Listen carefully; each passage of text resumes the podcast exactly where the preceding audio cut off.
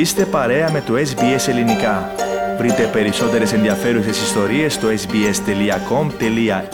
κάθετος Greek. Εκτός από την Αυστραλία και τις Ηνωμένες Πολιτείες, η Ευρωπαϊκή Ένωση ανησυχεί για τις εξελίξεις στην περιοχή του Ινδοειρηνικού.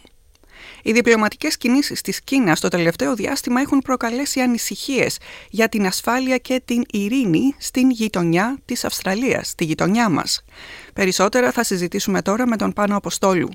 Πάνω να δούμε αρχικά τι επιδιώκει η Κίνα στην περιοχή, τι θέλει να πετύχει. Ναι, Δίνα, να πούμε ότι η συμφωνία ή οι συμφωνίες που επιδιώκει να συνάψει η Ασιατική Υπερδύναμη με 10 τουλάχιστον νησιωτικά έθνη του Ειρηνικού ωκεανού καλύπτουν τομείς όπως είναι η αστυνόμευση, η ασφάλεια και η ανταλλαγή ευαίσθητων πληροφοριών, ευαίσθητων δεδομένων.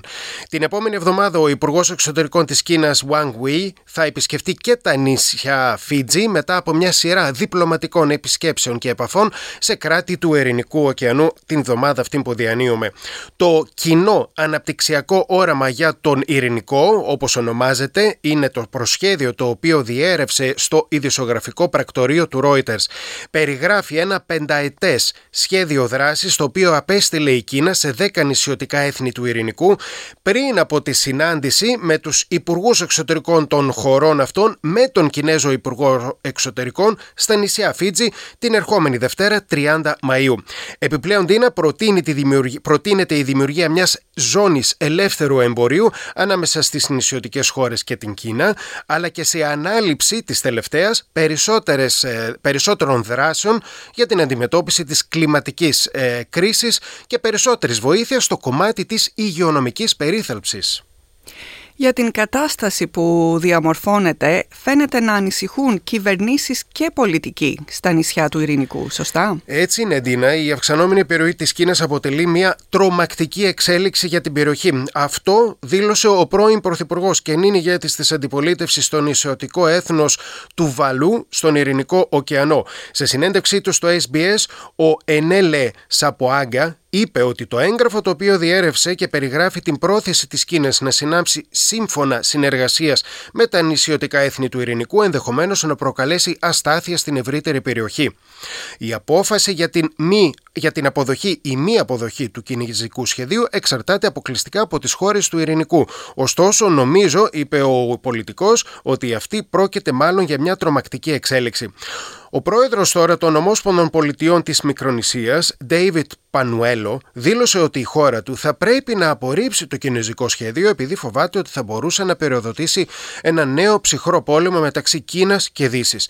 Όταν ρωτήθηκε για τη σχέση της Αυστραλίας με τις χώρες του Ειρηνικού, ο κύριος Αποάγκα είπε ότι η Αυστραλία πρέπει να αφουγκραστεί τις ανάγκες και τις ανησυχίες των χωρών αυτών.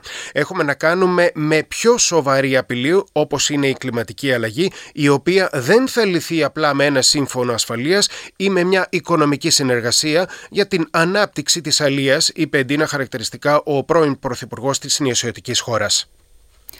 Πάνω η αυξανόμενη ανησυχία για τα σχέδια της Κίνας να επεκτείνει τους δεσμούς της με τις χώρες στον Ειρηνικό δεν προέρχονται μόνο από την Αυστραλία.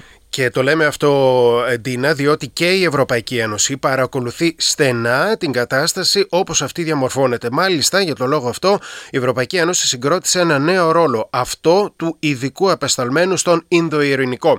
Πρόκειται για τον κύριο Γκαμπριέλε Βιζεντίν, ο οποίος ρωτήθηκε, μιλώντας στην ραδιοφωνία ABC, για ποιο λόγο η Κίνα προβαίνει σε τέτοιες κινήσεις στην περιοχή. It's a clear sign of trying to attract countries and and regions in, uh, I don't say sphere of influence, but surely uh, tighten the, the knots and establish relations which go beyond security. Ο πρέσβης τώρα της Ευρωπαϊκής Ένωσης στην Αυστραλία, Michael Paltz, δήλωσε επίσης στο ABC ότι η Κίνα προωθεί ίδιες πολιτικές που είχε εφαρμόσει ήδη σε αφρικανικές χώρες. There is a renewed interest um, to be to engage here, and we have a, a, global gateway initiative that allows us to support infrastructural programs.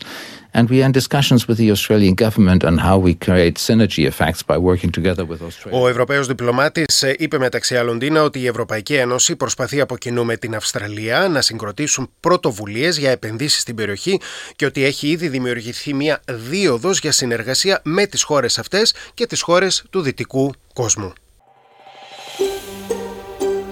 Θέλετε να ακούσετε περισσότερες ιστορίες σαν και αυτήν; Ακούστε στο Apple Podcast, στο Google Podcast, στο Spotify ή οπουδήποτε ακούτε podcast.